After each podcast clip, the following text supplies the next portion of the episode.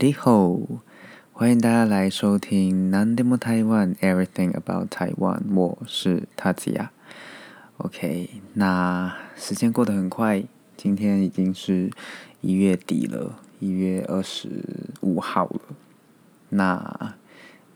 真的快，二零二一年一月已经快要结束了。那接下来就是要过年了。那过年有七天的假期，现在就还。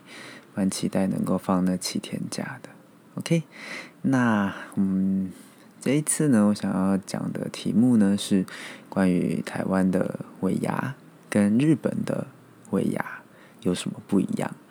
那诶，在日本呢，尾牙呢其实不叫做尾牙，叫做忘年会 b 年 n 忘就是遗忘的忘，然后年就是呃二零二零年那个年。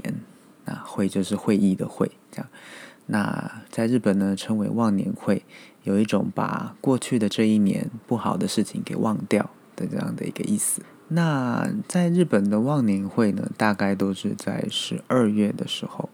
就是日本日本的过年是国历年嘛，啊，国历年的呃，就是一月份到跨到一月份之前，大概都是在十二月份的时候办理。OK。那今年日本的疫情那么严重，那我大概也看了新闻，大部分的呃日本的忘年会也都取消了，那就是还蛮可惜的啦。我相信呃应该很多人其实也是蛮期待忘年会的，那就是因为疫情的关系被取消。那台湾呢，现在呢刚好是一月份的时候。就是因为过年，今年过年稍微晚了一点，在二月的时候，那所以尾牙大概就是在一月的时候举行，这样。那现在刚好一月份的时候呢，现在就是尾牙的一个旺季，这样。那因为台湾的疫情的控制的状况还算不错，虽然最近呃桃园的事情让大家有点人心惶惶的，那呃很多公司其实还是有。照常举办尾牙，OK，像我自己就是前一阵子也才刚参加完自己公司举办的尾牙啦，但其实也听说很多公司是取消哦，就是就是以防疫为先这样，那取消了尾牙，那取消尾牙，那有的公司是呃取消之后还会送，就是原本那笔预算吧，就是举办尾牙的预算就挪去，就是买一些礼品啊什么的送给。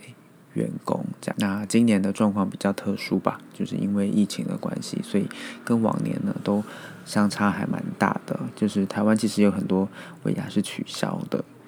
或者是有那种所谓微型尾牙，就是以前是全全公司一起举办，可能人数就动辄上百人这样。那现在其实也有些公司是采微型尾牙，就是人数比较少，可能就是自己部门的比较熟的一些人。然后就是举办一个小小的尾牙，这样子也是有的。OK，那这一集呢，想要跟大家稍微简单的讲一下，就是日本的忘年会跟台湾的尾牙到底有哪里不一样。呃，虽然我自己本身啦，我是从来没有在日本工作过，所以对于日本的忘年会，其实我自己本身也没有经验。但就是上网爬爬文章啊，看一下人家的一些介绍，那就大概比较了一下台湾跟日本的，呃，那个这个性质相近的一个活动到底有哪里不一样。那如果有听众朋友呢是旅日的，在日本奋斗打拼的台湾的游子的话，如果就是就。你本身的一些参加过的一些经验，如果也有一些想要跟我分享的，或者是我在节目中讲的，哎，其实现在日本的忘年会不是这样子哦的话，那也欢迎你们写信来来跟我分享，或者是来告诉我现在的日本的那个尾牙，不是日本的忘年会，那现在到底是什么样的一个状况？OK，那我就先就我在网络上查到一些文章来跟台湾的尾牙来做比较喽。OK，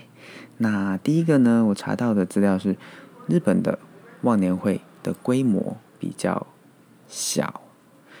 嗯，台湾的尾牙的规模呢，通因为通常都是全公司一起举办嘛，所以通常有时候人数就动辄上百人。那像一些大公司，华硕啊、台积电啊，他们的尾牙可能就更大，上千人都有可能。那有时候也会举办，就是请什么有名的主持人来主持尾牙啦，或者是一些有名的艺人、歌手上台表演。台湾的尾牙其实规模就比日本的忘年会来大的许多。像日本的尾牙不是尾牙，日本的忘年会呢，他们大部分呢都是所谓的自己部门的人而已，例如说业务部就业务部的人，行销部就行销部的人之类的，就比较少，就是可能就在居酒屋就可以一个桌子就可以举办了这样的一个状况，所以他们的人数是比较少的。就我自己。的我有日籍同事嘛，虽然在台湾，我在台湾的日商上班，那也有一些日本人同事。他们他们其实他们的经验，因为他们有些人也是曾经在日本上过班才来台湾的，那所以他们第一次参加台湾尾牙的时候，就有还蛮就是有点 shock 吧，就是还蛮惊喜的惊喜嘛，就是台湾的尾牙竟然人这么多，这样其实还蛮特别的。OK，那再来第二点呢，就是。负责人其实也不太一样。那台湾的尾牙的负责人，大部分有时候是人资啦，哦，或者是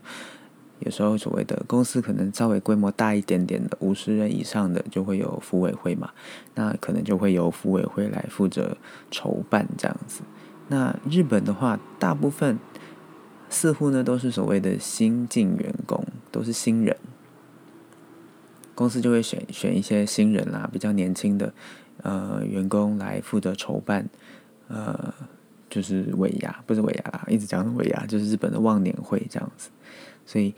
就是负责人这一块其实也不太一样。台湾的服委会不一定是新人嘛，可能就是不管是谁，呃，年轻的、资深的都有机都有机会成为服委会的委员嘛。那日本的话，似乎呢是新人比较倒霉哈。会比较负责这些比较麻烦的事情，就是要去找餐厅啦，或者是规划整个忘年会的活动流程之类的。那第三点呢是费用。那台湾的尾牙呢，我到现在目前为止还没有听过，就是参加尾牙要自己出钱的，就是都是公司出钱。因为尾牙的一个很大的意义就是老板要感谢，就是员工们呃去年这一年对公司的付出，所以呢。基本上都是由公司出钱来举办尾牙活动。那似乎呢，查了一些资料，在日本呢，其实很大部分的时候都是要自己出钱的，就是参加忘年会还要自己出一笔所谓的就是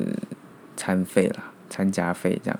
所以其实听说有很多日本的年轻人就有点反感，就是觉得哦，我下班了。我还要跟公司的人在一起，还要跟公司的人聚餐，出就已经很不爽了。就是想下班就要想要回家自己休息了嘛。但是说去参加这样子的餐会，我还要自己出钱，而且还很贵，有时候可能一万块日币之类的吧，可能就可能要花很多钱，然后还要强迫自己听老板讲话之类的，就觉得很不爽。所以其实有很多。日本的年轻人是不喜欢，或者是不想，根本就不想去参加忘年会，所以呢，有的人就会有一个单字啦，叫忘年会，through，不能该 through，就是忘年会 through，through 就是无视，就是想无视忘年会这样的一个现象，就是年轻人觉得太不合理了，就是要。感觉好像像加班，可是还要自自己付钱加班这样，所以其实还蛮不一样的。那所以当然的，台湾的台湾人的对于尾牙的参加的意愿其实是比较高的，因为你不去就损失了嘛，因为是免钱的，那吃好料的，吃很好吃的料理，那你不去就等于你没有享受到，你就有点就是你自己有点亏到了这样子。有点吃亏啦，所以大部分台湾人其实还是都还是会去参加尾牙的。OK，那第四个就是在台湾的尾牙呢，其实会有一些抽奖啦，或者是可能公司大一点的就会请，刚才我讲就是会请一些有名的艺人来担任主持人啦，或者是上台表演唱歌啊什么的。那在日本，因为规模比较小，所以比较不会有这样子的一个，诶，就是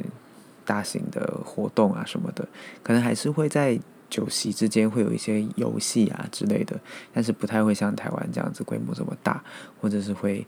抽奖，可能有的公司也会吧。可是台湾在台湾的尾牙抽奖其实是还蛮算基本配备嘛，就是大部分的公司都会举办就是抽奖的活动这样子。嗯，所以这一点也是台湾跟日本的尾牙有不同之处。这样，OK，那大概就这些吧。就是其实就是很简单的跟大家稍微讲讲一下，就是台湾的尾牙跟日本的忘年会，其实虽然概念非常的相似，都是在年末的时候举办的，就是公司内部举办的一个活动，但是呢，就几个方面来看，规模啦、负责人啦。或者是费用自费，还是公司负担，还是一些抽奖，或者是演唱会的活动，嗯，那都是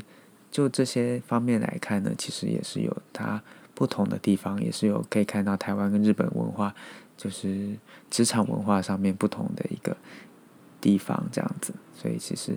也是还蛮有趣的啦。那如果呢，大家就是可能两边都有参加过的朋友，台湾的尾牙也参加过，然后曾经也在日本上班过，参加过日本的忘年会的朋友呢，也欢迎你们就是写信，可以跟我分享一下你的一些经验，或者是呢，本集我介绍的内容可能有些地方跟现在目前日本的状况不太一样，都欢迎呢就可以写信来给我，然后啊之后如果。还蛮有趣的，有蛮有趣的内容，我想要跟大家分享的话，说不定我还会再录一集，跟大家分享一下，就是大家参加日本啊、台湾的尾牙，